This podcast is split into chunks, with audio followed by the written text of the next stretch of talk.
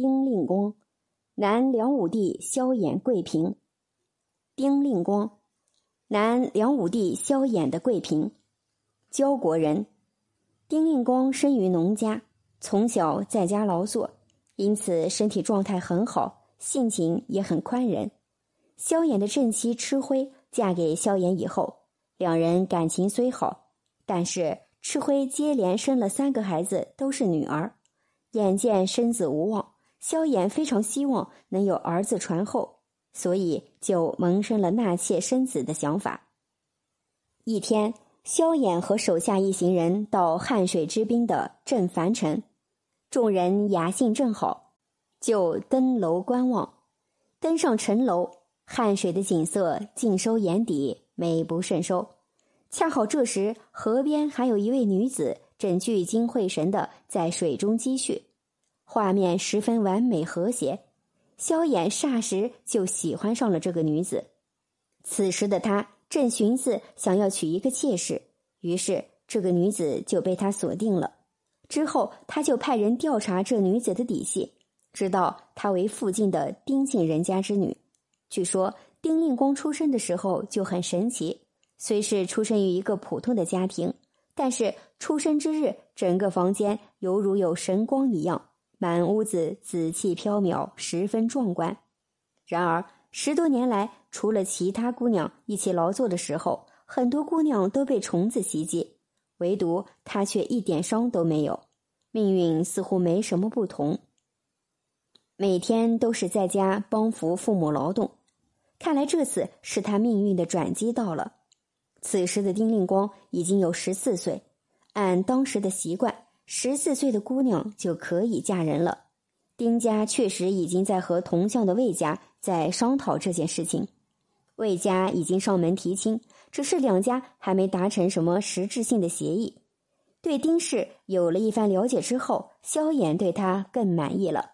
他要的是一个能生儿子的妾室，所以对出身什么的也没什么要求。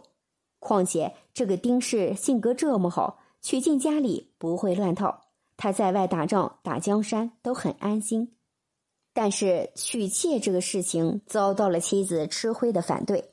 作为一个女人，当然不希望自己的丈夫被别的女人一起分享，并且吃灰深信妒忌，比一般的女人更加的小心眼。为了生儿子，萧衍没有妥协，坚持要娶丁氏。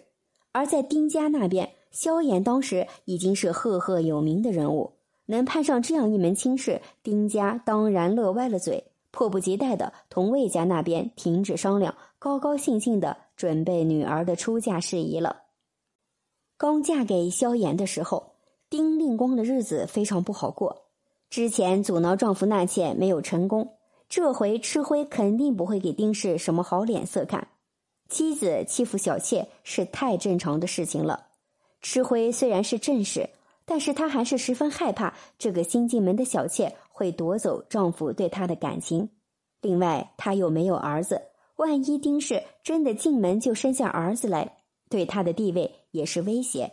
所以，一方面她百般阻挠萧衍与丁氏同房；另一方面，她还经常将丁氏当下人对待，让他做各种体力活。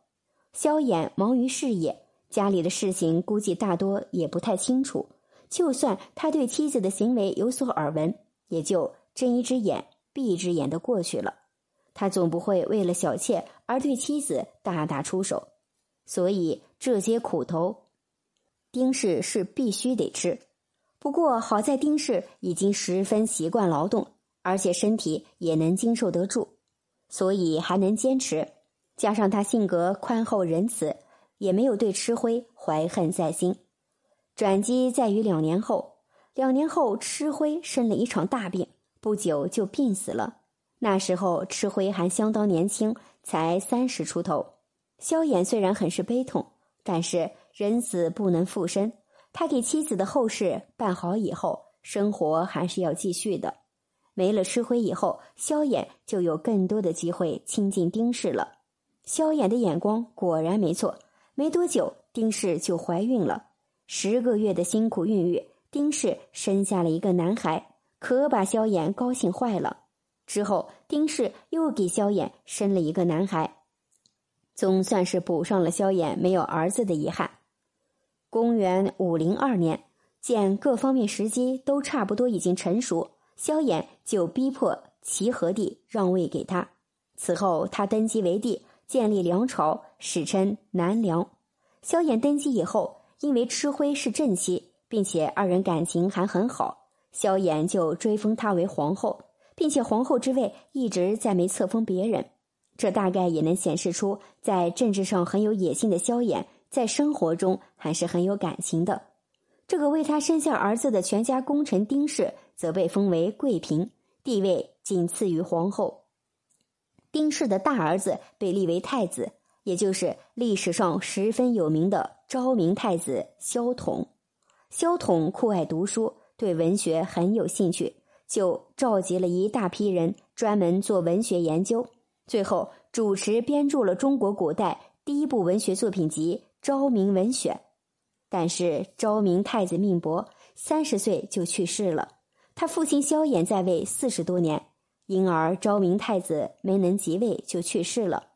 昭明太子萧统去世之后，萧衍又立萧统的弟弟萧纲为太子。萧纲也是丁氏的儿子。